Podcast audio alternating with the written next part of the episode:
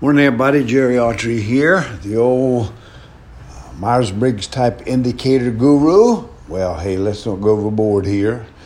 I wouldn't say guru, but I would say one who has a keen interest in the Myers Briggs type indicator that it really uh, helps you.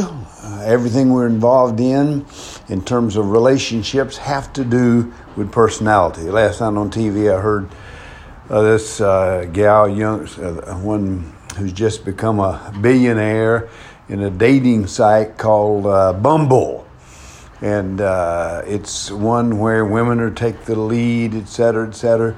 No mention of personality, but it's always wrapped around personality. Relationships in general constantly have to do with personality. You know, whether or not you're, and from a Myers Briggs standpoint, whether or not you're a ISTJ, uh, ESFJ, uh, one of 16, whatever it might be, that it might bring you some insight.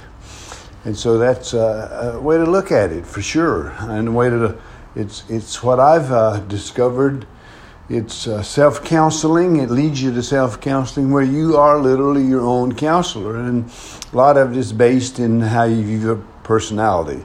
Because one thing that I fail to mention often and failed to say is the Myers Briggs only measures 50% of yourself.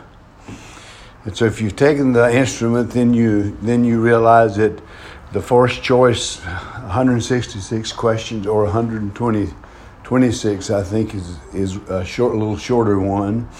You really are talking about only 50% of yourself. So that's just kind of the way it is. Listen, this is shortened this morning. Uh, trying to get out, do a little walking, running before the rain hits us. God bless you. God bless America out here.